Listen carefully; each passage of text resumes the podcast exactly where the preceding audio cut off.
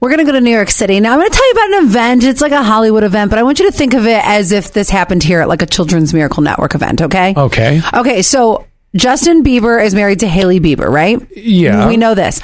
She had she was launching a new lip treatment this week, a new lip line, like a, a party where you go and there's like fancy fancier dresses and things like that, red Okay. carpety type thing. Yeah. Justin Bieber shows up in sweats, like literal sweats and Crocs. So, right. Sorry. let's pretend we're going to a Children's Miracle Network event sure.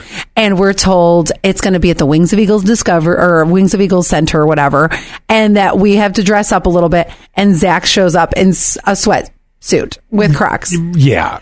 Is he not going to be in the biggest trouble of his life? Yeah, that you just there's a time and a place, and that's well, that's not it. I mean, it, it doesn't show real engaged support. Right. But then you want to know what some other people online were saying? What? That he did that so she could take the spotlight. Yeah, but it totally backfired. He took the spotlight for slobbing out. That's exactly right. And that's where I think that, you know, when Zach asked me, what am I supposed to wear to this event? Yes, I'm going to tell you. yeah, you're gonna find out. Yeah. because unfortunately, this backfired in a bad way. Right. You don't dress you, I dress you. Yeah.